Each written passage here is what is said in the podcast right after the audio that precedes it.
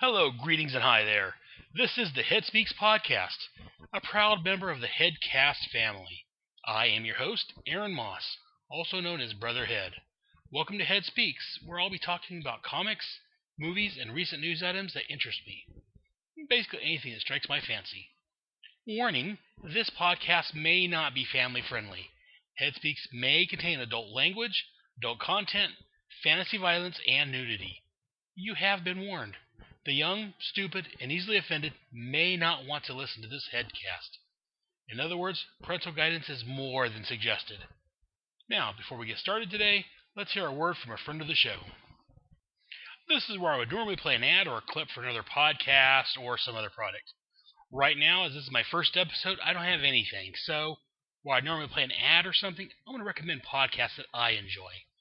The first podcast I'm going to recommend, besides my own, of course, is the Fire and Water Podcast. It can be found on iTunes. Also on Facebook and Google Plus, you look for Firestorm Fan or the Aquaman Shrine. Their websites are fireandwaterpodcast.blogspot.com. There's also firestormfan.com and the aquamanshrine.net. I'll have links on my website for all three of these. Uh, the Fire and Water podcast talks about one of the greatest heroes ever, Firestorm. Personally, he, him and the Atom are my top two favorite heroes. This podcast talks about Firestorm. The water portion of it refers to Aquaman, of course. Uh, Shagg Matthews is currently reviewing the old Firestorm series from the 80s, since his current book has been canceled. He started on the first issue, and he's going through each issue in order. I believe he's up to issue 11 right now. Uh, then Rob Kelly, his partner, talks about and reviews the current Aquaman series. Again, he started issue, if you, with issue 1, and he's currently up to issue 31 or so. Uh, they also have another podcast they do that's a part of their Fire and Water podcast called Who's Who in the DCU.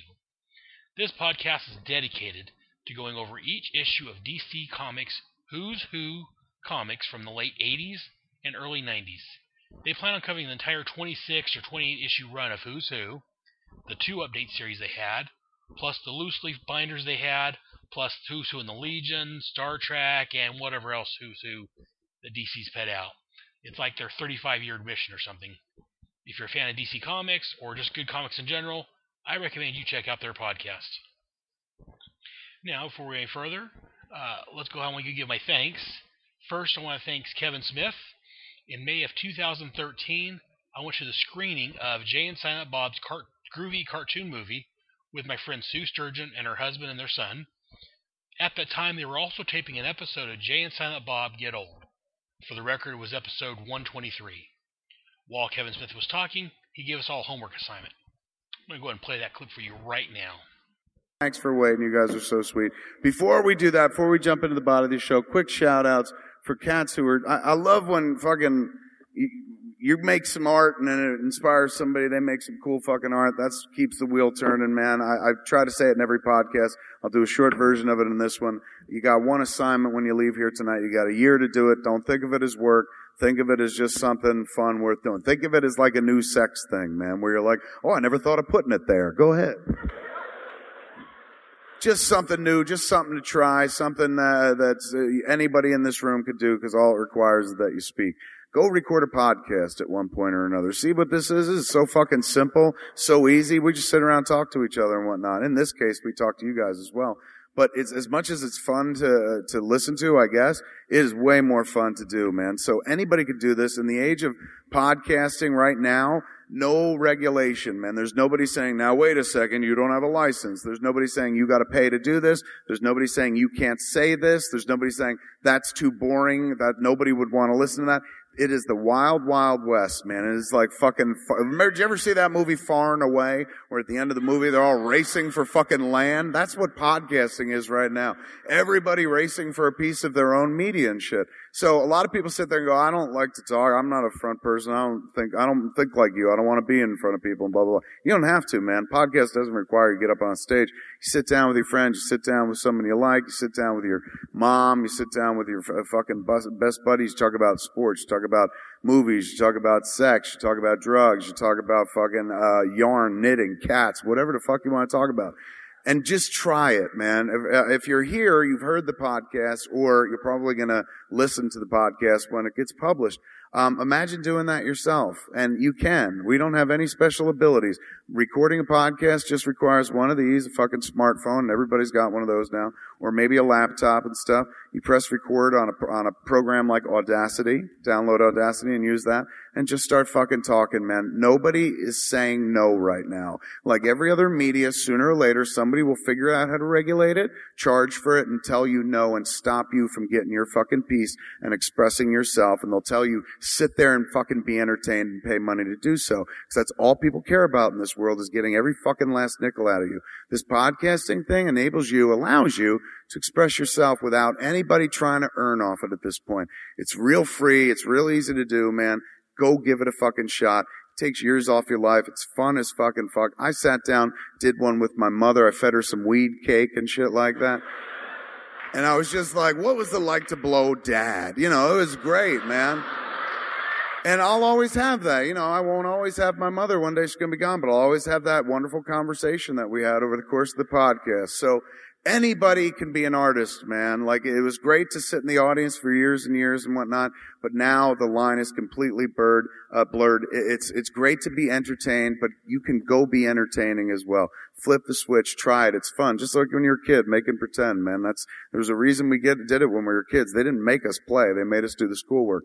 The play just gets beat out of you. You got to find it again later in life, man, and keep you young. Sometimes we get too wrapped up in life and how we got to do be here, get here, get to a certain place, make money. You got to remember to have fun. Talking is the easiest fucking fun you could have. Go find your friend uh, you haven't seen in a while, or I feel like fucking Bill Murray at the end of Scrooge.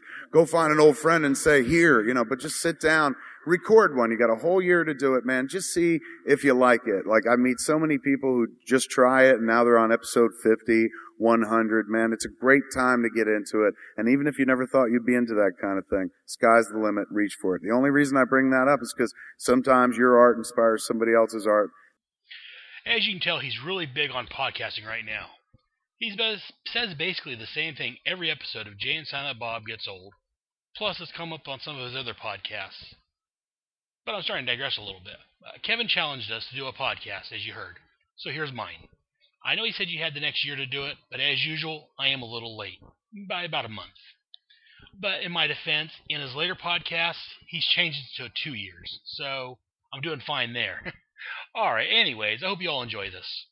Also has influenced by two other podcasts. The first is the Fire and Water Podcast, which I mentioned earlier. This is a podcast by Shagg Matthews and Rob Kelly, where they talk about Firestorm, who happens to be one of my two favorite heroes, as I mentioned earlier, and some other guy that talks to fish. Yeah, I'm talking about Aquaman. Uh, I was also influenced by From Crisis to Crisis, a Superman podcast, where the two hosts, Michael Bailey and Jeffrey Taylor, talk about John Byrne's rebooted Superman from 1986 until about 2006 or so, when DC started making it eh, not so good. That's another story. Uh, if you're a fan of Superman, I definitely recommend checking out that podcast. But for now, let's get back to my show.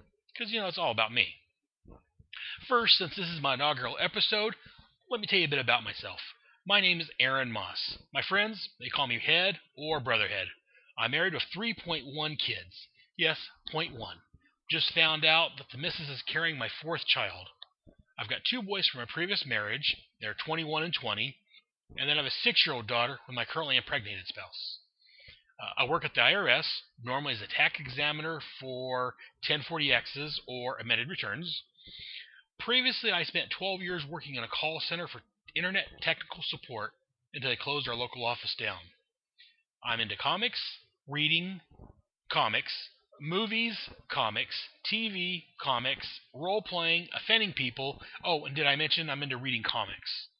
About the only t shirts I wear nowadays are comic book t shirts. Now, a little about Headcast. Head Speaks will be a bi weekly to monthly uh, Headcast. Depends on my mood and how often I can record. Head Speaks will be where I talk about comic books, movies, things that annoy the hell out of me, things I enjoy, and basically everything head related. Where does the name Head come from, you may be asking yourself? Well, growing up, I was very forgetful. Hell, I still am to this day. Anywho, my friends started calling me Airhead. You know, way to go, Airhead. Or did you forget that again, Airhead? Being lazy bastiches, they eventually shortened it down to just Head. Way to go, Head. Heard that all the time. Within a short period of time, Head became my nickname. Also, I went by Brother Head because me and my friends were so close, we are like brothers. And I think I'm part black. Well, at least the part that loves fried chicken, cornbread, and watermelon does. The part of me that I think is part black is my upper left chest up by my shoulder. Unfortunately, it's not the part that I wish was black. You know what I'm saying. Y- yeah, down there. That's more Chinese. But anyways, so, sorry, Rob. It's not a MODOK headcast. While I do enjoy MODOK as much as the next guy, I don't enjoy him enough to have a headcast about him. And for those who don't know what I'm talking about, MODOK is a Marvel villain who's basically a giant floating head that's a supervillain. Uh, in addition to Head Speaks, I also have another headcast entitled Task Force X, where I'll be covering DC Comics, Suicide Squad, and Checkmate from the late 80s and into the 90s. If you're a fan of good comics, I recommend checking out that headcast. Please keep in mind that I am an intelligent adult, and as such, I don't feel the need to limit my use of words. Uh, there may be some foul language used on the show, such as fuck, shit, goddamn, piss, whatever I feel like. Or there may not. It all depends on my mood. As far as this show, until I change my mind, shows can be laid out in the following format. Probably the first section I'll be starting with is something called Things That Piss Me Off by Herschel H. Hemingway. This section will be where I rant about anything that's pissing me off. It can be drivers on the road, illegal immigrants, politicians, crap on TV, celebrity news, etc. Anything I see that annoys me will be open game for this section a little background behind the scenes about this. Uh, first, the title is from old skits me and my buddy Dean Cole used to do. As a teenager, me and my buddies, most specifically my best friend Dean, used to borrow my mom's video camera until I finally got my own. Uh, and we'd do little skits and parodies and what have you. In the last 30 years, a lot of our tapes have unfortunately vanished, so I don't have access to them. But there was some funny stuff as far as we were concerned.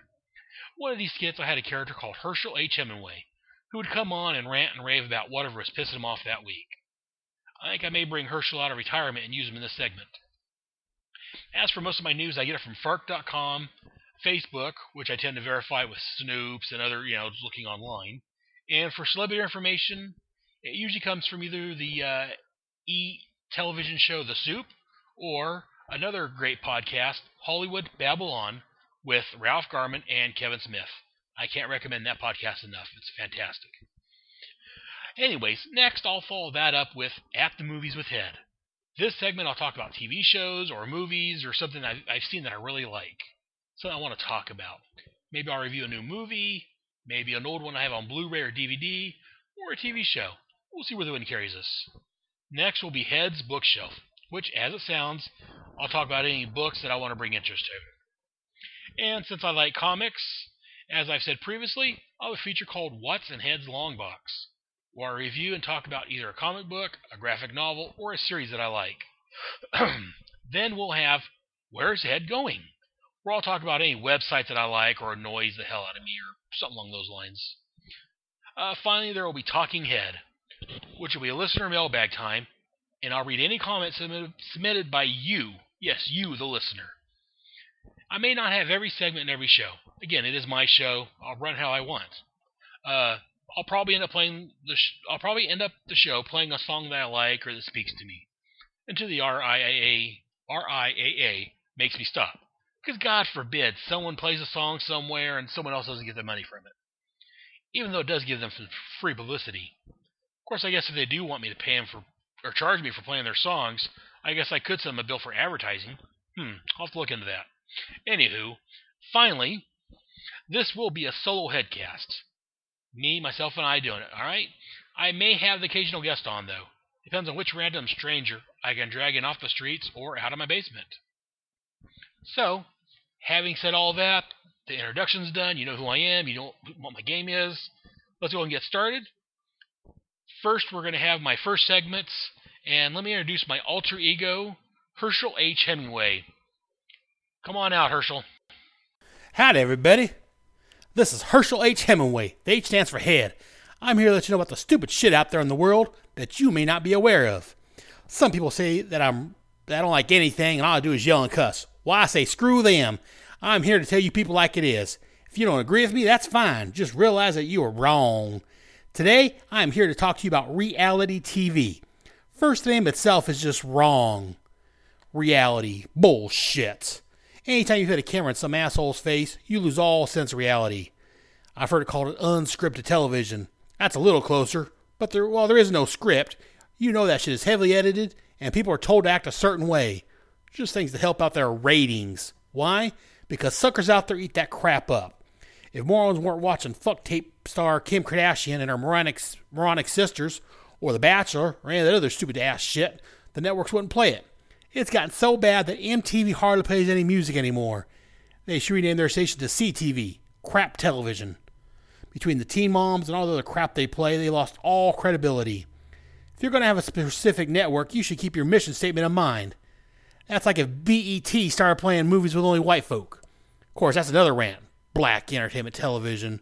If I started a network called WET, White Entertainment, or CTV, Cracker TV, you know that Sharpton and all these other racist assholes would be spouting off their hate monger speech towards me. But since it's the poor black folk doing it, that's just fine. Let's give them a pass to be as racist and prejudiced as they want. Why? I've never done nothing no black person. I never had a slave. But since others have, I have to deal with the repercussions of it. Sounds fucking fair to me, I guess. But this changed to another rant for another time. Back to our crap TV. Look at the crap like Honey Boo Boo. Who in their right fucking mind enjoys watching that train wreck of reality? Both Honey Boo Boo and her mom, Yogi, just ate a bear, needs to be taken out back behind the woodshed and pet down like the lame animals they are. No, I'm serious. If you had an animal that was fucking retarded as this family, you would pet that animal down for its own good. Petting this family down is good, good for the rest of us, as well as the gene pool. At the bare minimum, people should have a little taste and not watch the crap. Seriously, people, wake up and look at the crap on your television. If there is any sort of alien life out there and they check our satellite signals, they're definitely not going to ask us to join their federation or republic or whatever else they got going on. Hell, I want to move off the planet myself. When I see ads for these stupid ass shows, I can feel my IQ dropping. Well, anyways, if you mooks aren't going to listen to me, you deserve the crap your networks feed you.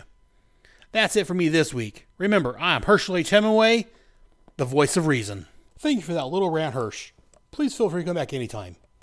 Now that we have had that out of the way, let's move on to At the Movies with Head. This week, I'm going to talk about Arrow. Arrow is a CT, CW TV show based on DC Comics' Green Arrow. Arrow follows the exploits of Oliver Queen. Oliver was trapped on an island for five years. When he came back, he had a little black book of a list of names of people that were destroying his city, Starling City. In the comics, he's from Star City, one of the little changes the show's made. I've heard some people complain about the acting in the show, and I have to agree. It can be a little hammy at times, especially the first season. I think it improved some in the second season. But having said that, I wholeheartedly suggest you at least check this show out. Check either Netflix or Hulu Plus for it. I want to review the two part mid season finale from back in December. Before I start my recap of the episode, let me give you a little background information. The Flash is one of my favorite heroes. He's in the top five of heroes, but the top one of the well known, what you would call popular heroes. Now you may be asking yourself, why am I mentioning The Flash when I already said I'm reviewing Arrow? Well, my friend, I'll tell you. I read online at the beginning of the previous season that their goal was to introduce Barry Allen, aka The Flash, about midway through the season, which would be a backdoor to his own CW TV show. The Flash, getting a TV show. Let me tell you, I was very ecstatic. The only way I would have been happier if they would have said they were introducing Firestorm or the Atom, who are actually my favorite heroes. But back to Arrow. At the end of the season, I'm sorry, at the end of the episode preceding the two part finale, they had a preview of the next episode. And the thing I remember most is the words that flash across the screen. Across the screen of flashes, everything changes. They show a scene, then they says, in a flash, and the word flash was written in red, kind of like the flash's color scheme. Then they showed this young man introducing himself. Said, Hi, I'm Barry Allen. I started giggling like a little schoolgirl at that. My son thought it was funny, but kind of odd. Anywho, they were finally bringing in the Flash. Yes, after 20 years, he's back on TV. Let's do this. So, on to my recap of the episode, then I'll give you a review of it. It was episode 8 and episode 9. Episode 8 was part 1 called The Scientist. Episode 9 was part 2 called Three Ghosts. They aired December 4th and December 11th of 2013. Arrow stars Stephen Amell as Oliver Queen, aka Arrow, Katie Cassidy as Laurel Lance, David Ramsey as John Diggle, Willa Holland as Thea Queen, Emily Beckett Rickard as Felicity Smoak. Uh, this character, Felicity Smoak, originated originated more or less in Firestorm. Uh, more on that possibly later.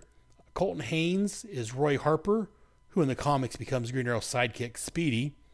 Uh, Manu Bennett as Slade Wilson, aka Deathstroke. Susanna Thompson as Maura Queen. Paul Blackthorne as Quentin Lance. Kevin Halorandro as Sebastian Blood, aka Brother Blood. Celina Jade as Shadow. Caity Lotz as Sarah Lance, aka Black Canary. Summer Glau as Isabel Roche. And finally, but not least of all, Grant Gustin as Barry Allen. Now, a quick recap. A seemingly impossible robbery at Queen Consolidated's Applied Science Division brings Central City police scientist Barry Allen to town. Citing a similar case back home, Barry offers to help Oliver and his team with the investigation. Oliver senses there is more to Barry than meets the eye, but he's distracted by the similarities between this current case and something that happened on the island. Meanwhile, Felicity takes a liking to Barry, which doesn't go unnoticed by Oliver. Sin asks Roy for help when a friend of hers goes missing. Roy is surprised when Thea not only encourages him to help, but joins the search. Unfortunately, Sin's friend is connected to Brother Blood, and their search ultimately gets one of them seriously injured. Now, my thoughts on the actual episode. The episode starts out with a long shot of the city and thunder in the background. Kind of reminds me of the old Flash TV series from the 90s. I giggled. Uh, some unknown super strong person's break into a storage facility. Uh, then they cut to Felicity talking with Oliver Queen's mother, Maura, and Felicity makes a joke, a prison joke to her. I thought was kind of funny. Uh, Kate Chevin following Maura Queen just got out of jail for uh, the end of the last season. Her and another person tried to destroy the Narrows, like the slums of the city, and she that whole thing's finally over with. Uh, Oliver was bringing his mother to the company to the displeasure of his new partner, Isabel Roche, who's played by Summer Gallo. I'm probably mispronouncing her name, but that's all right. Uh, we then cut to the man to a man getting off a train, apparently running late. Oliver Queen, his people, and the police are at the scene of the crime from earlier, trying to figure out what was stolen and who did it. Uh, the video they can find only shows one person coming into the place. Then the man from a few minutes ago that's running late shows up. Barry Allen, Central City Crime Scene Investigation Unit. He tells the group that he thinks it's only one person committing the crime. Barry said it looks like a large centrifuge was t- stolen. Barry talks to the group. Him and Felicity appear to be hitting it off. At this point, I'm liking what I see of Barry Allen. I think uh, Grant's doing a good job at it, and I can't wait to see more. Officer Lance tells Felicity that they need to bring their mutual friend into this. Mutual friend, of course, being Arrow. Officer Lance doesn't know who uh, Arrow really is, while Felicity does. She tells him that he's already on it. We do a flashback to the island, which this show's full of, uh, where we see Oliver, Sarah, Shadow, and Deathstroke are crossing the island looking for a cure for some injuries that Slade had suffered earlier.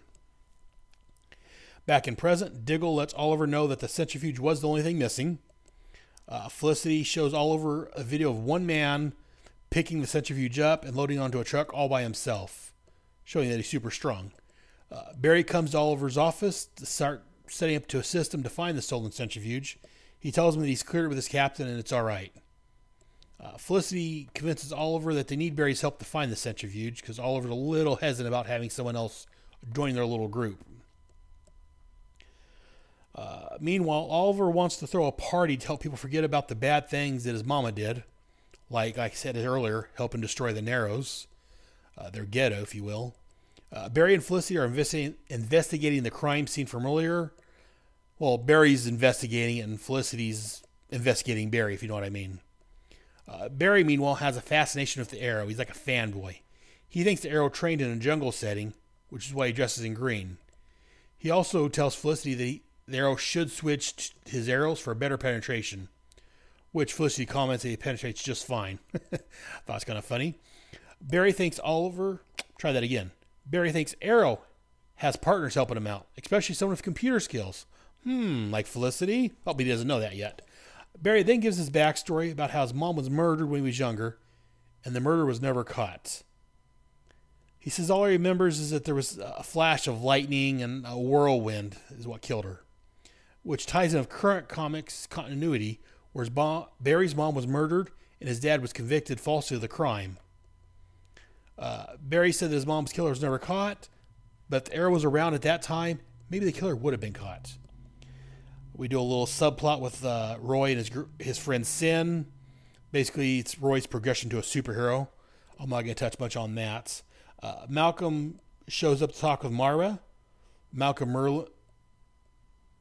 Malcolm Merlin is uh, her partner that helped destroy the Narrows. He's also uh, an archer himself and the one of the primary villains.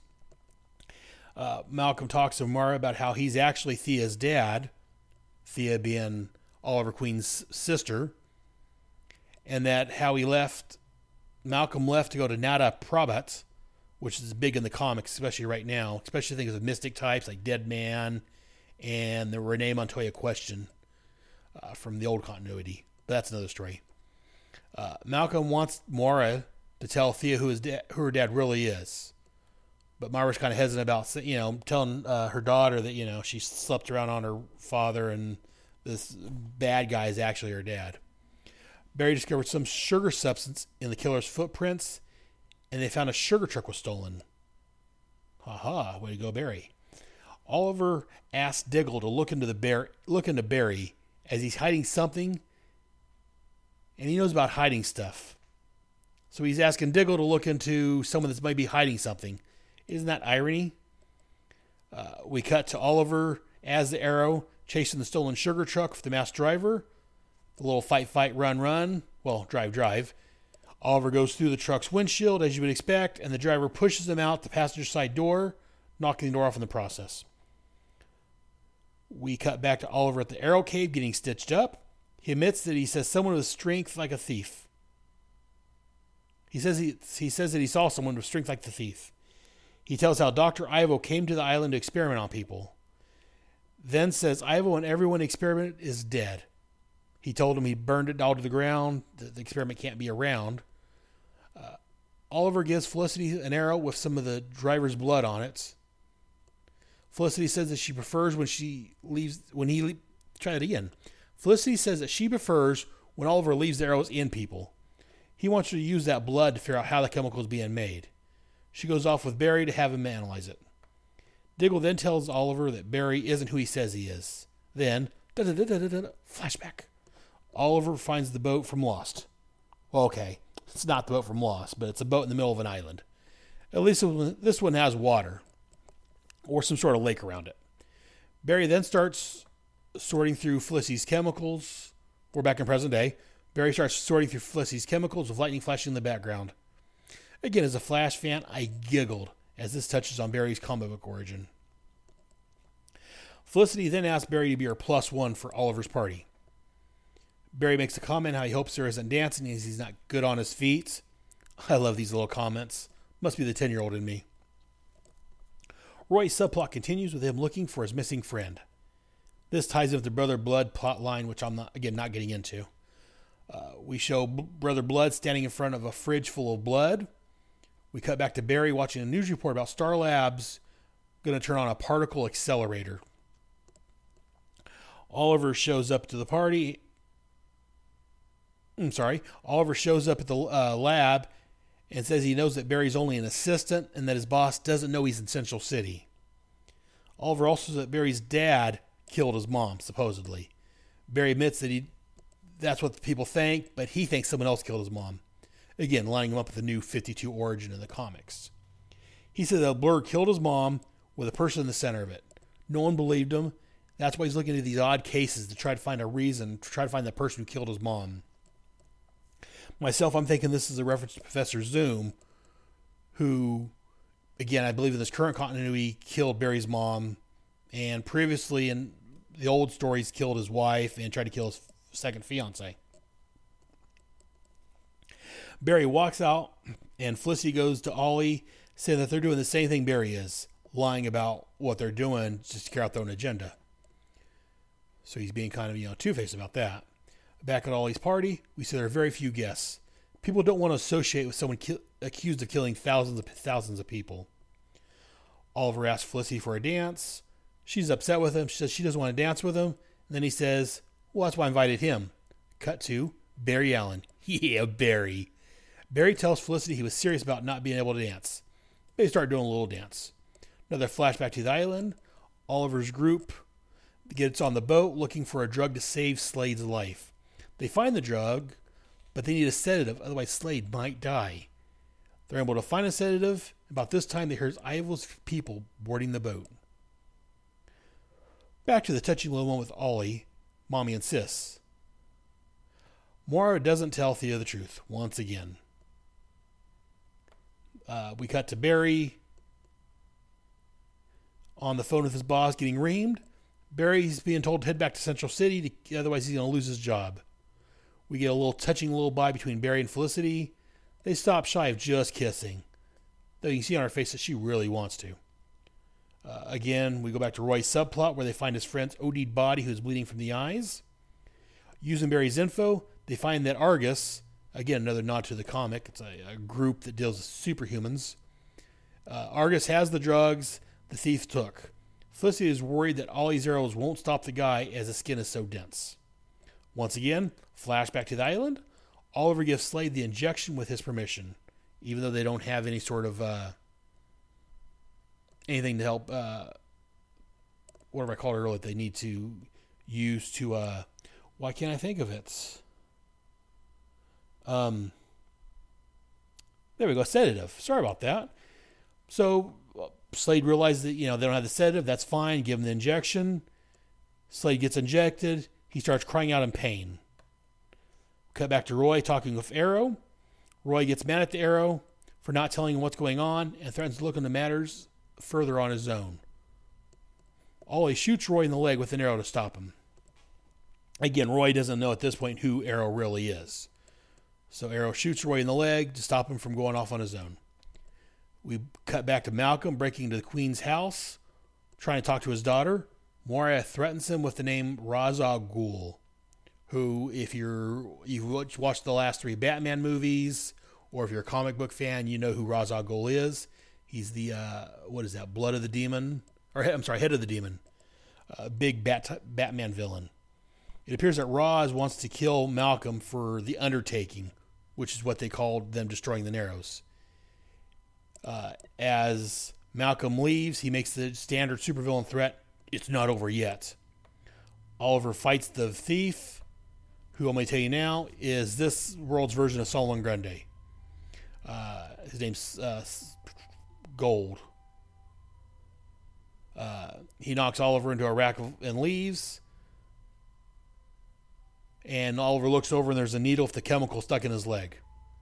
Once again, we do a flashback of Slade screaming, blood pouring out of his eyes, and then he dies, in quotes. As Oliver and the girls mourn his death, armed men break in. Back to the present. Felicity and Diggle find Oliver near death. Diggle wants to call 911, but Felicity has another idea. Cut to Barry at the train station, having just missed the last train for the night. Again, typical Barry Allen. He sits down on the bench and suddenly gets tranked. Wakes up in the arrow cave with a near death Ollie and Felicity asking him to save her friend. To be continued. Dun dun dun. And then we move into episode nine. Uh, again, overall recap of that last episode, episode eight. I thoroughly enjoyed it. I, I love what they're doing with the Flash.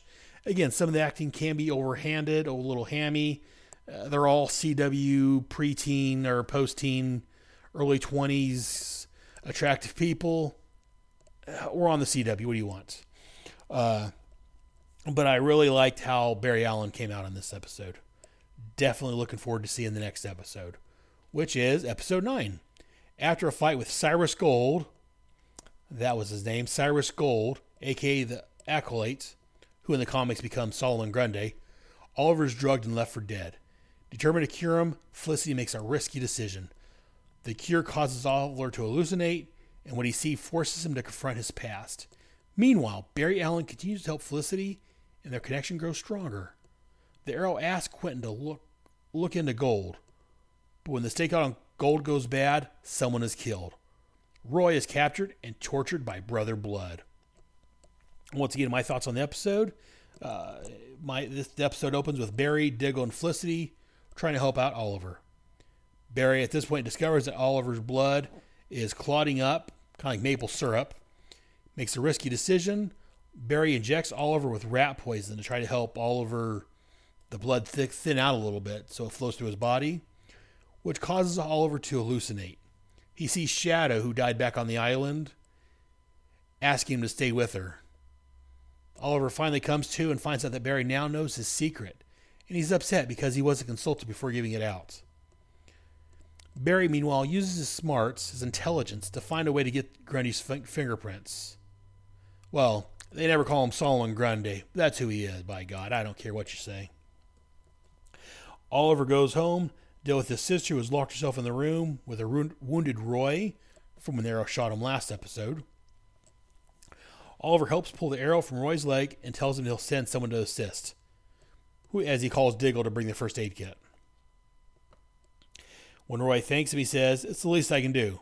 Um, since you shot him, yeah, it's the least you can do, Ollie. Geez, what a prince. That's the least I can do. Some people. Anyways, again, we Oliver sees Shado, who we're supposed to think is dead from all his comments, roaming around his mansion. They have a conversation where Shado tells him to put the arrow down the bow and to live his life, where everyone knows will die. Ollie's sister comes in while he's in mid elucidation, asking who he's talking to. Once again, cue the flashback. Ivo, Professor Ivo, and his people capture Ollie. I'm sorry, on the show it's Dr. Ivo. Captures Ollie, his friends, and the drugs, then walks him out into the woods. Ivo gives Oliver the choice of who lives or dies Shado or his girlfriend Sara. If he doesn't decide, I will shoot them both. Back in the present, Brother Blood and Grundy are talking about the drug that Blood is producing to help him take over the city. Meanwhile, as Barry's geeking out, actually knowing Arrow and seeing his, his costume and his arrows and everything. And Diggle tells him that he's actually preferred to be called Arrow now instead of the hood or mask or what the hell they were calling him the first season. Barry finds out that Oliver did indeed train on an island.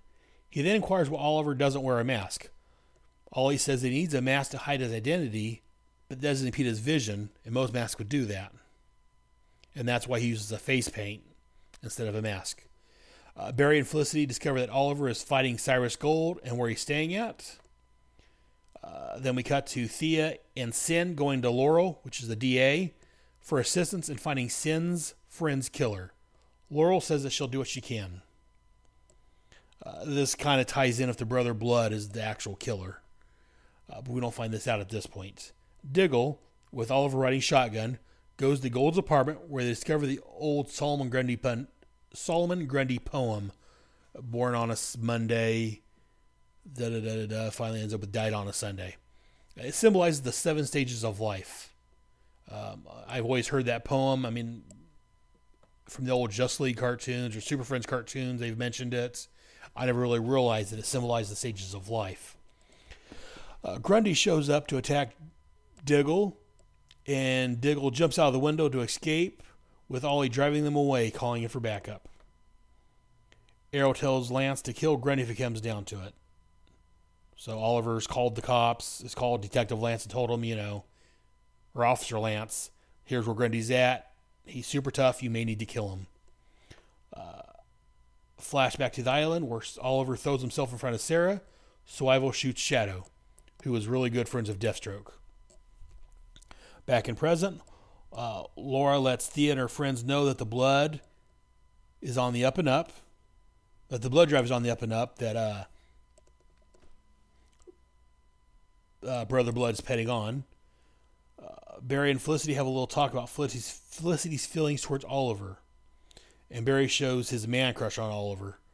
Uh, he also mentions knowing about having feelings for someone who doesn't give them back. I'm wondering if this is reference to Iris West. There's another reference to the accelerator in Central City. Hmm, I wonder if this is going to play a part of anything. Lance is the police department trying to get his men to help him capture Cyrus. Blood's man on the force volunteers to help. Brother Blood has a inside man, someone that's spying on the police, uh, and helping him out from that angle. We find that Felicity is Jewish because she makes a lighting menorah comment to Barry. Uh, Oliver then sees a vision of Slade Wilson. Lance in the popo, busting where Grundy is, and Grundy basically kicks their ass up and down the building, just whoops them. It's a nice little fight scene.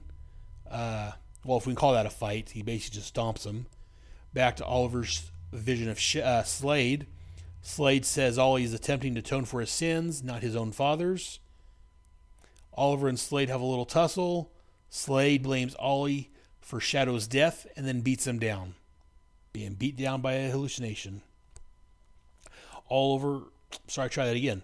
Laurel and Brother Blood are walking on a boardwalk when she gets a call that her father's in the ICU as she's about ready to ask Blood about the blood, drive further. Barry tells Oliver that his blood is clean, so any visions he's having is in his head, not from the drugs. Felicity sees something on her monitors that she alerts Ollie about. I'm assuming it's about the police getting the crap beat out of them. Laurel and Blood meet up again at the hospital, where Blood is checking on Laurel's dad and her. Though he gives a knowing nod to undercover cop that's also there. Arrow shows up to apologize for Lance and his men getting beat down. Lance asks Arrow to kill Grundy. He also gives Arrow a key he found during the beatdown. Oliver sharpening his arrows, doubting his own self mental health. He tells Diggle that he's seeing Slade and that it's his fault him and Shado are dead. Diggle admits, admits that after Afghanistan, he saw ghosts also. He made them go away by seeing what they wanted. Barry and Felicity find where the key belongs to and tells Ollie to head out. Barry and Felicity find where the key belongs to, and Oliver heads out to beat someone down after promising Felicity to be back. Roy breaks into Dr. Ivo's office. Well, I'm assuming that's Ivo's office. He steals a file while uh, some goon breaks in and starts pouring on gasoline. Roy escapes, only to be stopped by Grundy. Roy is at Blood's mercy as he injects Olive Roy with a drug as the arrow drops in. Arrow and Grundy fight, while Blood watches Roy die due to the drug. Tommy Merlyn, who is Oliver's friend who dies at the end of last season, comes to Oliver, telling him to get up. He tells Ollie that he didn't let him die, that he tried saving Merlyn. Tommy, that is. He said that Oliver is a hero and survivor, and he needs to get up and fight back. Cue the big fight scene between Oliver and Grundy. Oliver shoots an electrical panel, causing it to explode, knocking out, possibly killing Grundy, while Brother Blood escapes. All he does CP on Roy, saving his life. Uh, come back to Roy at Queen's Mansion in bed, where Thea and Sin come into the room. Roy said he was chasing down a lead that didn't pan out. At this point, we see someone watching a news broadcast of Blood announcing he's running for mayor. The mystery man tells Blood, who just told him about Arrow destroying his lab, that would give him another sample of his blood. I can tell by this point who it is by his voice. Blood asks the mystery man if he knows who Arrow actually is. Camera slowly pans up the mystery man's face, showing Slade with his eye patch. He says that Arrow, is his, Arrow was his friend. Death is too good for Arrow. He's going to, and I quote, tear everything he cares about away from him. They show a vision of Lance, uh, Dinah Lance. He's going to destroy those who follow him. They cut to an image of Roy, corrupt those he loves. We see Felicity. Once he has lost everything and everything he values, I'm going to drive an arrow through his eye. We do a flashback to Slade waking up on the boat, calling out for Shado. He runs through the wood, killing two guards with his bare hands, where he finds a dead Shado and Oliver. He holds Shado close to him, asking why. Sara that said told him that Ivo shot him, but didn't say anything further. Slade said, "Whoever did this to her is going to suffer." Back to Oliver in the present with Diggle and Felicity. He tells them that Roy was ejected and is alive. When Diggle asks about the Cyrus, Oliver responds, died on a Saturday, buried on a Sunday. He said that someone else is working with gold, making an army. Felicity then tells Oliver that Barry went home to see the particle accelerator. Hmm. Barry calls Felicity and tells her that he was late, so he missed getting to Star Labs, where the accelerator is at. He then asks her out on a date, basically. He also says he left something for Oliver. Barry's watching a news report of the particle accelerator on the news while pinning up a new note on his board of who killed Nora Allen, his mother, while we see lightning flashing in the background. Due to the storm, the particle accelerator goes out of control, explodes, unleashing a wave across the city, city energizing things in Barry's lab. Suddenly, Barry is struck by lightning, thrown into his chemicals, lightning coursing over his body. Giggling like a little schoolgirl at this point, I'm telling you. We cut to Oliver opening up the box that Barry left him, showing him his new mask. At the end of the episode, Barry's pulling his hood up, wearing the new mask that Oliver, that uh, Barry gave him. Great episode. I personally loved Barry's appearance in Arrow. He is supposed to show up again later in the season, but the producers are so happy that they decided to, instead of going through a backdoor pilot through Arrow, they're going to give him his own pilot episode and his own series on C- the CW. In the last episodes of the this season of Arrow, they did introduce two new characters, which will be regulars in The Flash Cisco Ramon and Caitlin Snow. Another geek moment. Cisco in the comics becomes the superhero known as Vibe, while Caitlin Snow becomes the Firestorm villainous Killer Frost. Now, I don't know if their superpowered alter egos are going to show up, but why else use their names unless they're going to do something with it? Well, I guess we'll have to wait and see this fall. For more on The Flash, check out a new podcast called The Flash Podcast, available on iTunes. Currently, The Flash Podcast is talking about any old any Flash news that comes up, character profiles on different Flash characters that may show up on the show. Once the show comes on, uh, the guy will be covering the weekly episodes of The Flash. Uh, again, I, am definitely waiting forward for The Flash to come out this fall. I own the last Flash series from the 90s on DVD. And again, once The Flash comes on, I'm going to be glued to my TV watching it. I just, I can't say how excited I am. I'm about ready to explode from the excitement. Just another couple months, and the Flash will be back on TV. They've had a couple promo spots for it. They had like a one minute and then a five minute promo. Excellent. I just uh, I get a stiffy just thinking about it. Now we're into what's in Head's long box.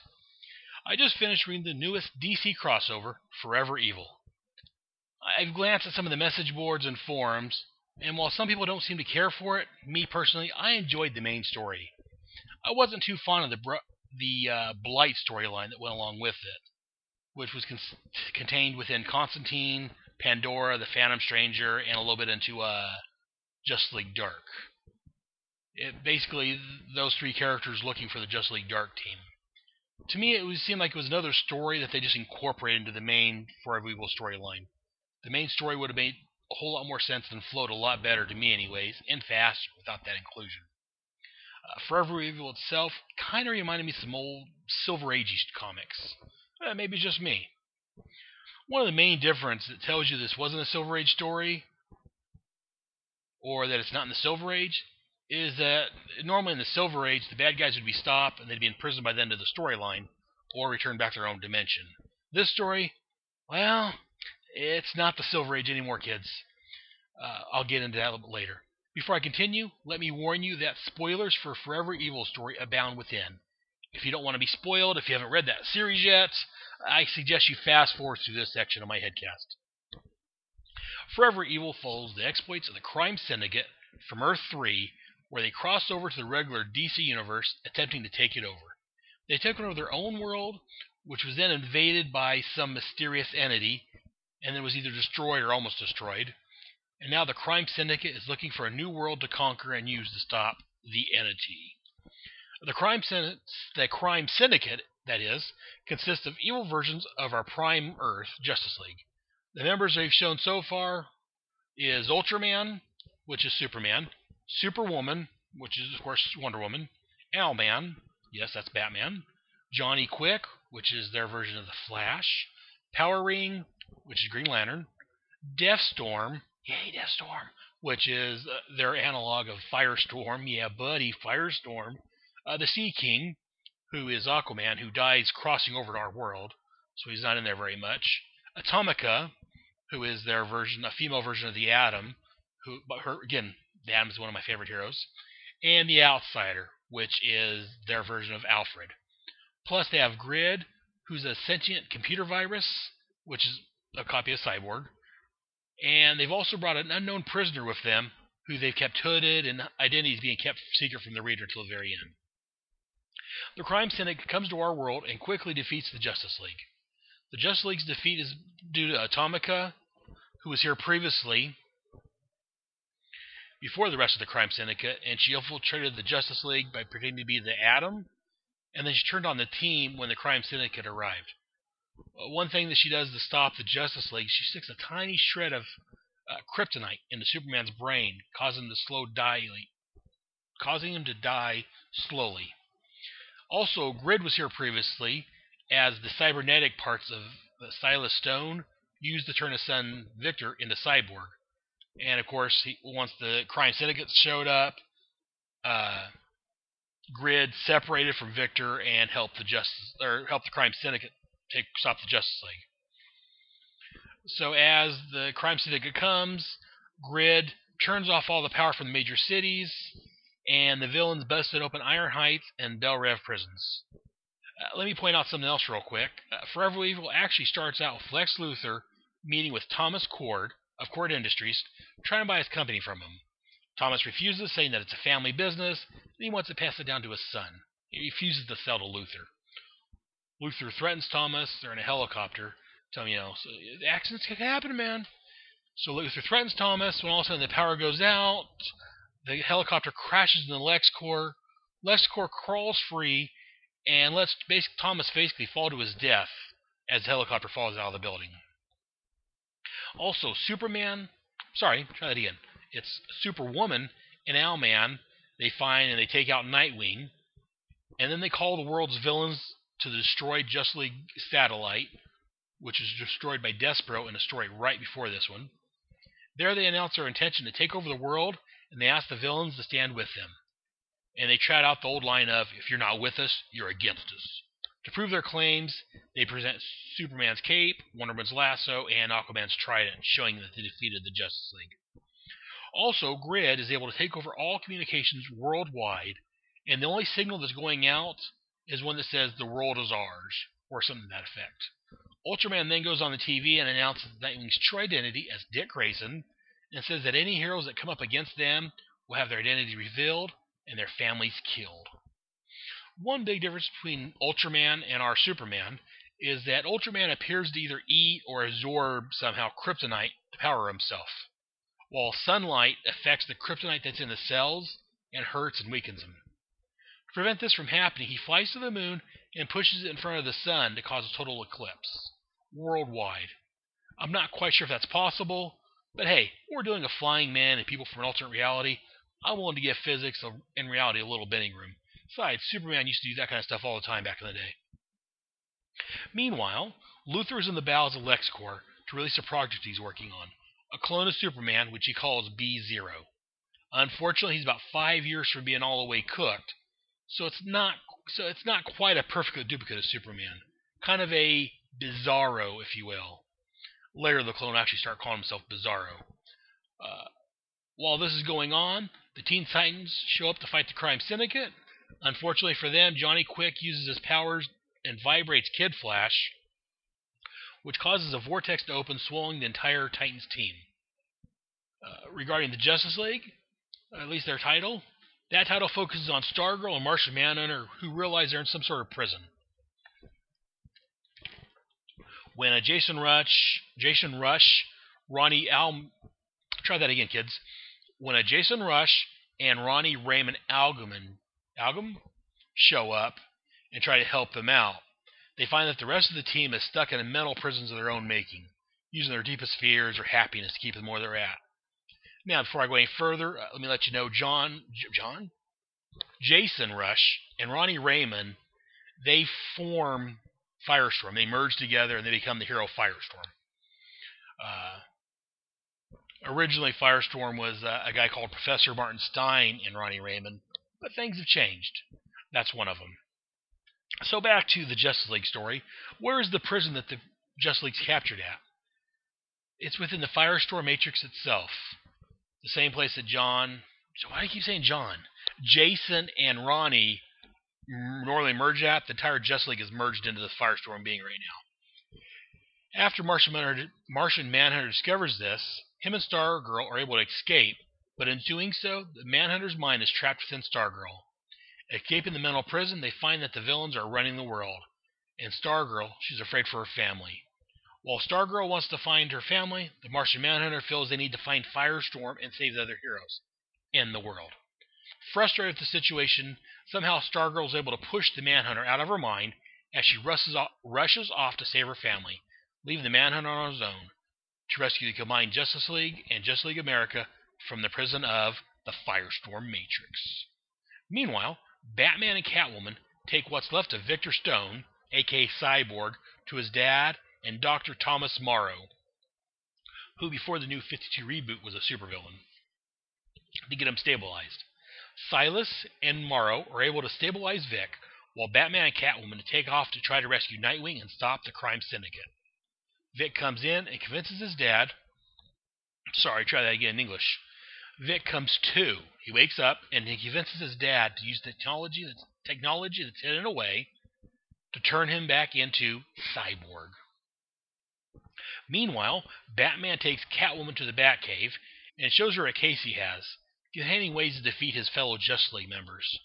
He takes a lightning rod, which I believe is from the Return of Wally West story that actually didn't happen in this continuity. Don't ask. A kryptonite ring and a yellow power ring. Again, that's left over from a Green Lantern story. And uh, he takes that equipment. About that time, Power Ring come busting into the room so he tries to use the yellow ring against Power Ring, who uses his, his power ring to take the ring off of Batman's finger, saying that a ring can't stop him. Until he's knocked on his ass by Sinestro, who wears a yellow power ring. Sinestro then chases Power Ring through the sewers until he finally catches up with the Otherworlder and severs his arm, freeing Harold Jordan from the curse that is Power Ring. The ring takes off, tries to find a new host. Harold Jordan dies, thanking Sinestro for freeing him from this Power Ring curse. Meanwhile, with the Crime Syndicate, Superman, Superwoman has told both Owlman and Ultraman, individually of course, that they are each father to the baby she's carrying. She's also informed Ultraman that Owlman is plotting against them. Ultraman is currently having Deathstorm try to figure out how to create kryptonite, like our Firestorm can, like our Firestorm can do. And that's why he's a badass, because he can create kryptonite. He can take out Superman if he wants to. Uh, also, Ultraman and Superwoman go to the Batcave looking for the kryptonite ring so Ultraman can absorb it, not knowing that Batman's already taken it and left. Grid then contacts the duo and informs them of Grid's death. Try that again. Grid contacts the duo and lets them know of Power Ring's death. I wrote down Grid for some reason, but it's Power Ring that died. And he lets them know that the ring is off looking for a new host. Unfortunately, the ring also sent out an energy pulse across the multiverse. Uh, Ultraman realizes that this may alert the entity they're running from where they went. So he orders the team to gather back to Maine at the remains of the satellite uh, headquarters. Batman, Luthor, and a team of villains working with them arrive at the Watchtower and start searching for Dick Grayson and the crime syndicate. Grid informs the outsider of the intrusion, who decides to go guard their mysterious prisoner instead of going to Grayson, disobeying Owlman's orders. Black Manta, who is with Batman's groups of villains, finds and kills the outsider. Batman, Luthor, and Catwoman finally find Dick Grayson, who's being held in a device called the Murder Machine, that was originally intended and designed to hold Doomsday. They discovered that the machine has been hooked up to Dick's heart with a countdown. The only thing that will stop the countdown is if Dick's heart stops. Oh, as a bomb will go off, destroying them all. Finally, the crime syndicate arrives at the watchtower and they fight Sinestro, Deathstroke, and Black Adam. While that's going on, Captain Adam and Black Manta have discovered that the hooded prisoner and removed the hood, revealing a red headed, bearded man whose mouth is taped. As they remove the tape to question him, Johnny Quick and Atomica arrive. Captain Gunn turns. He tussles briefly with Johnny Quick, and he uses his freeze gun to freeze Johnny's leg, and then he kicks and shatters it, crippling him. Uh, back on the murder machine, Luthor puts his hand over Dick's mouth. It looks like he's suffocating and killing him. As Dick dies, Batman grabs Luthor and just starts beating the crap out of him, outraged that Luthor has killed his friend. While Luthor's telling him that he has everything under control, it's part of his plan to knock it off. While this is going on, we cut back to the prisoner, who reveals himself as Alexander Luthor, the Earth 3 version of our Lex Luthor, of course, and yells out M A Z A H S. Mazahs, I'm assuming, accessing the Dark Lightning, becoming Mazahs, and killing the injured Johnny Quick and stealing his power. Yes, Alexander Luthor becomes Earth 3's version of Shazam, and whenever he kills somebody, he can absorb their powers and their abilities. Uh, real quick, in some of the side stories, uh, we see, such as, let me see, as the Forever Evil Argus, we see Steve Trevor fighting Cheetah to get Wonder Woman's lasso, which he believes can be used to f- free the Justice League from Firestorm. Again, it was like a four, five, six issue series that I thought was incredibly too long, and it could have been told in a smaller chunk, I think. Uh, basically, it was just Steve Trevor getting the lasso from Cheetah to help free the Justice League, because uh, he believes that'll help. In the Justice League of America title, uh, they talk. That's where we talk about Stargirl and Martian Manhunter's escape from earlier. Uh, at the very end of that story, we find out that Martian Manhunter didn't actually die. The entire story turned out to be filler, also, in my opinion, as nothing really of importance was discovered that we couldn't find out elsewhere. Uh, don't get me wrong, the story itself was good enough and had great art, but overall, it could have been left out with no real bearing on the Forever Evil main story arc. Again, I think it's part of DC's uh, comics in general, uh, taking stories that back in the day used to last one or two issues, and they extend them out the last six issues just to get more money from people. I guess I don't know. Uh, I'm not going to really touch on any of the side stories as again, most of them are really unneeded in my opinion, and they didn't advance the main story. Uh, there was the Forever Evil Rogues Rebellion telling how Captain Cold got separated from the rest of the Rogues before he joined up with Luthor. But other than that, the rest of the story just deals with the Rogues running from the crime syndicate, which you really don't need to read. Uh, personally, I didn't care for the art through that series either. Maybe it's just me. Uh, this all leads us into the final issue of Forever Evil. It starts with Lex Luthor reviving Dick having only momentarily stopped his heart, stopped the bomb. He tells Batman he was actually slipping a uh, a pill or something into Dick that would make it seem like his heart stopped. I think he's full of BS myself, but at this time, Cyborg has shown up holding Wonder Woman's lasso, which he gives to Batman, and Batman uses that to free the Justice League from the Firestorm Matrix.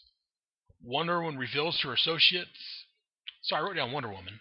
But it's actually Superwoman reveals to her associates that Alexander Luthor, Mazahs, is actually the baby daddy. Mazahs goes on to kill and destroy Deathstorm, which kind of bummed me out. I like Deathstorm. He, he looked really cool. And taking his powers. And then he turns and kills Bizarro. Then Mazahs pins Luthor to the ground and starts gloating about how Alexander is stronger than Lex Luthor. How everyone on their world is a lot stronger than our world, and that's why our world is doomed. Luthor smiles as he stabs the villain with the lightning rod from earlier and says, Mazahs. Having the same voice as Alexander, he's able to call the lightning to change Mazahs back into Alexander, and then Luthor proceeds to make stabby stabby on him. And he says um, along the lines of, Yeah, you may be stronger, but I'm smarter. Lex then has to deal with Ultraman attacking him. Fortunately, Black Adam and Sinestro are able to push the moon back into normal orbit, letting the sunshine strike the Earth, weakening Ultraman. Luthor refuses to kill Ultraman, though, letting the heroes take him into custody. As he walks away from his defeated foe, Luthor discovers Atomica, crawling from some wreckage, looking for her beloved Johnny Quick, not knowing that he died already. Without blinking an eye, he steps on her, squashing her like a bug as the controls on her suit is shorted out and she can't go back to normal size. Uh, wrapping up the storyline, the heroes freed from their prison find out that Superman is still dying. He still has that piece of kryptonite shoved in his brain. The Atom hasn't actually shown up in the new DC universe yet. We had Atomica claiming to be the Atom, but the Ray Palmer Atom hasn't made an appearance. Oh, he's appeared, but not as the Atom. Ray Palmer is elsewhere doing sciencey stuff. So uh, Superman's dying. He's got kryptonite in his brain. They don't know what to do.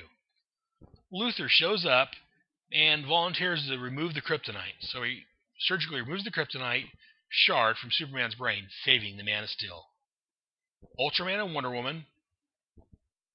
Yeah, Wonder Woman.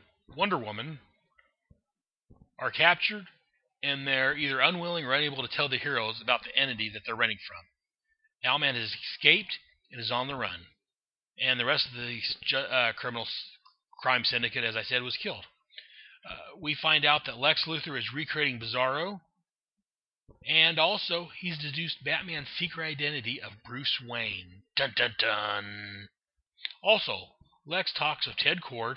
Yeah, Ted. I love the Blue Beetle. Uh, and he talks him into running his father's company, Kord Industries, that I mentioned at the top of the section. Because Ted comes in and says, I'm willing to sell to you, Luthor. I, I'm, I'm I don't want to do it. Luthor tells him, I've seen how smart you are. I've seen some of the miniaturized uh, creatures you've made, which is a reference to his stuff, is the Blue Beetle. And says, you know, your dad wants you to do this. Uh, run the company. I'll be here to help you which shows that Luthor is, has, I don't know, matured, has has broadened a little bit, and become not quite such a dick. Um. Meanwhile, at the end of the story, you find out that Superman believes the crime syndicate was running from Darkseid, who was the reason the original the Justice League formed in our universe, and that Darkseid must be coming back. We cut to Earth 3, where we find that actually it was the Anti Monitor who was destroying worlds, trying to get enough power to take out Darkseid which to me reads as a possible lead to a new Crisis on Infinite Earths, or a Grant Morrison's upcoming Multiversity, or possibly something completely different. But I'm excited. It sounds great. I, I like the return of the Anti Monitor in the new 52. I want to see how this works out. I'm liking it. Uh, again, seeing how I was waiting for the story to finish before I read the whole thing, I've been avoiding reviews and spoilers for it, so I'm not entirely certain how it's being accepted by the fans. I read a few things here and there that people seem not to like it, but I'm not 100% certain on that. Um, some people was complaining about the ending. Again, I avoided that because I wanted to read it for myself. Uh, me personally, except for the blight portion and some of the tie-ins I mentioned earlier, I enjoyed it. Forever Evil, I recommend. I give it two thumbs up. It fills me with joy reading a storyline. Like comics haven't really done in a while. I, I was eager to read it. I'm like, oh, I, I just can't wait to read the next portion and I haven't really felt like that comics in a while. Either Marvel or DC has just been kind of. Eh. I'm reading them still. I'm, I'm addicted to comics, but yeah, I just this one filled me like pleasure like it did back in the 80s, early 90s, back to some good stories. Uh, we'll see if that joyous feeling continues as DC fo- follows up on this storyline, or if DC screws up like usual. Writing wise, I enjoyed the more majority of Forever Evil. As I said previously, most of the side stories I could have done without.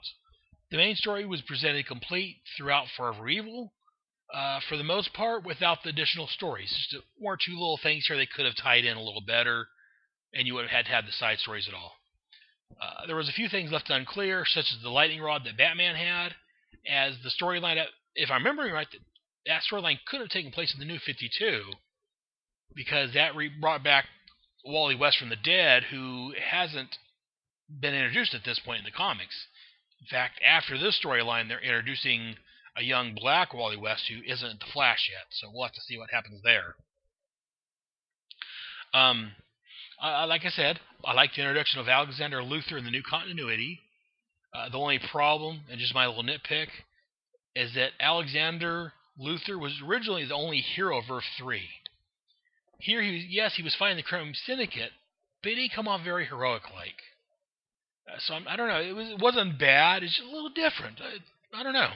I did like them and Superwoman getting together though, because again, in the original continuity before the crisis or during the crisis, Alexander and Lois, who is Superwoman here, had a child together who was a major player in the crisis and on Infinite Earths called Alexander Luthor Jr. Like I said to me, the story was really good. I thoroughly enjoyed it. I couldn't wait to read the next issue. When Alexander showed up, I smiled like an idiot. Again, one of the best parts to me was when Ted Kord showed up. They reintroducing him in the 52. I hope they have him become the Blue Beetle and DC doesn't screw him up. I've never really cared for the current uh, Blue Beetle, Jamie Reyes. It just I it just didn't do it for me. I enjoyed Blue, Blue Beetle. The Ted Kord Blue Beetle was my Blue Beetle. So, and I know how you know a lot of older fans feel about when their characters replaced, and that's basically what it is. I just couldn't get into Jaime Reyes. Ted Ted Kord has always been and always will be my Blue Beetle. In fact, he's on my list of favorite heroes. As for the art, overall, for the Forever Evil and the Just League titles, I thought it was magnificent. Fantastic art. David Finch did the artwork on Forever Evil, and he did a superb job on the entire series. I could I could look at his artwork all day long. I love Finch's artwork. I could spend all day waxing his car, as it's over on the Fire and Water podcast, but just basically be saying the same things. Fantastic art. The art in the side stories was anywhere from eh to pretty good, but I don't think it was as good as Forever Evil, except for maybe the Justice League and the Justice League America titles, who had pretty good art also. So that that's my review and summary of Forever Evil from DC Comics. Uh, I'm curious, what do you guys think? What do you guys think of Forever Evil? Let me know by emailing foreverevil at headspeaks.com. Again, foreverevil at headspeaks.com. But that's it for now for uh, what that's that's it for what's in Head's long box for this episode. Next we have Where's Head Going? As I mentioned in my intro, so we'll start there. The first website I'm going to recommend is fark.com. That's F A R K dot com. Fark is a news site, and I use that term loosely. People with odd or diminished sense of humors submit links to Fark to actual news stories, and they usually give us some sort of interesting, clever, or funny headline. Uh, let me go ahead and pull up my browser and let me give you a couple of today's uh, Fark's postings, just so you can see what I'm referring to. Uh, at Fark.com, let's go through and read off a couple of these headlines here. Uh, there you go. From the New York Post, they've marked this one as strange. Having solved all other problems, New York bans post- posing for photos while hugging tigers.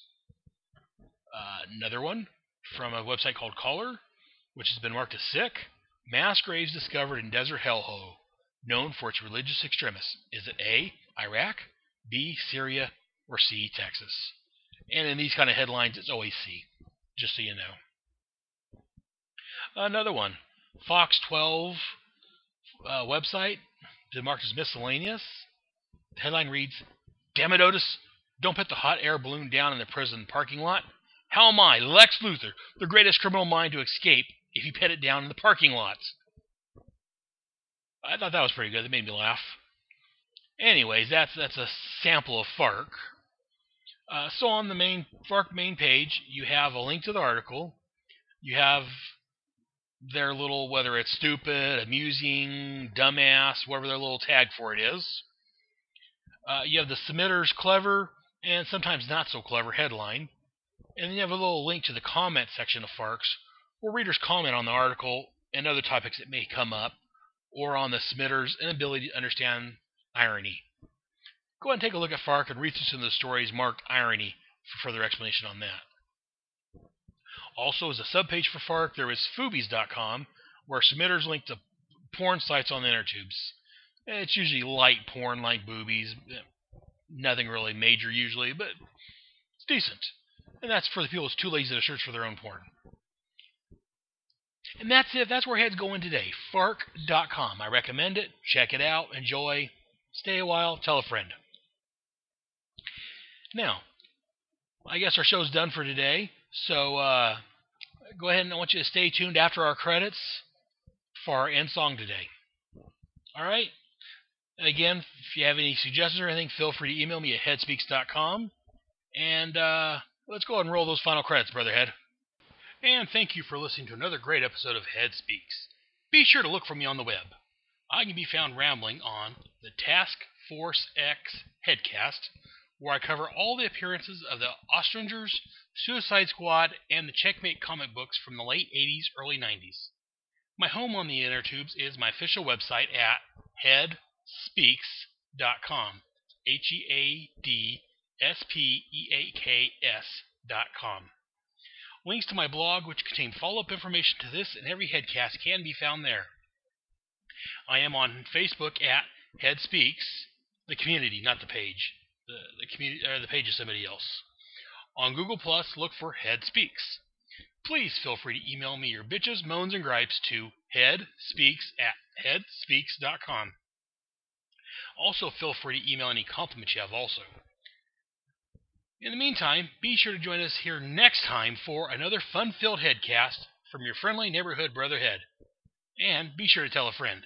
Until next time, I'll see you in the funny pages. And there you go. That was a fantastic episode, premiere, inaugural episode of Ed Speaks. Now, my ending song, in, in dedication to the news of my wife's pregnancy, I present you A Better Version of You by Paul and Storm. If you can, find their albums, buy them. These guys are great. I love them. Uh, they've appeared on the radio show called The Bob and Tom Show regularly. Uh, I, I, can't recommend Paul and Storm enough. They're, they're hilarious comedians, uh, songwriters. Check them out. Buy their albums. Look for them on YouTube. Uh, I can't recommend them enough. Go for it, man. What are we waiting for? Anyways, without further ado, here is A Better Version of You by Paul and Storm.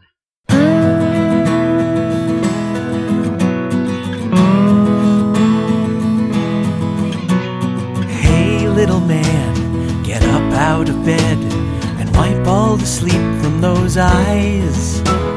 I know that it's late, but we just couldn't wait to tell you our big new surprise. Remember that night about three months ago when you walked into mom and dad's room?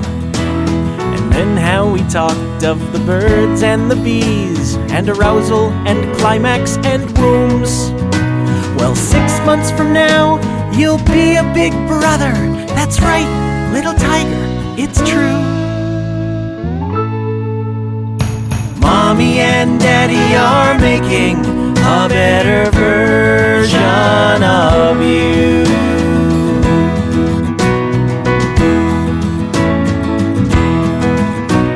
It might be a boy, just like his older brother, but without the flaws holding you down.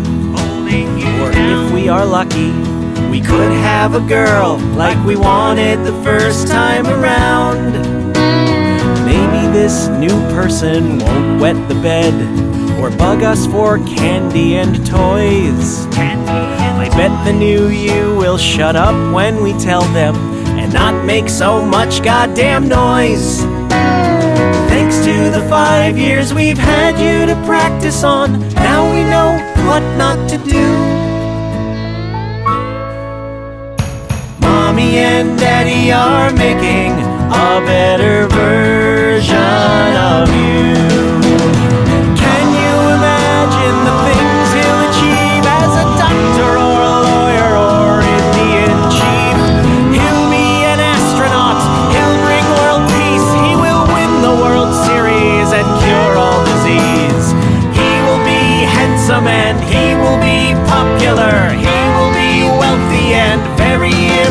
Important, and he will be famous and he will be special, and you get to watch.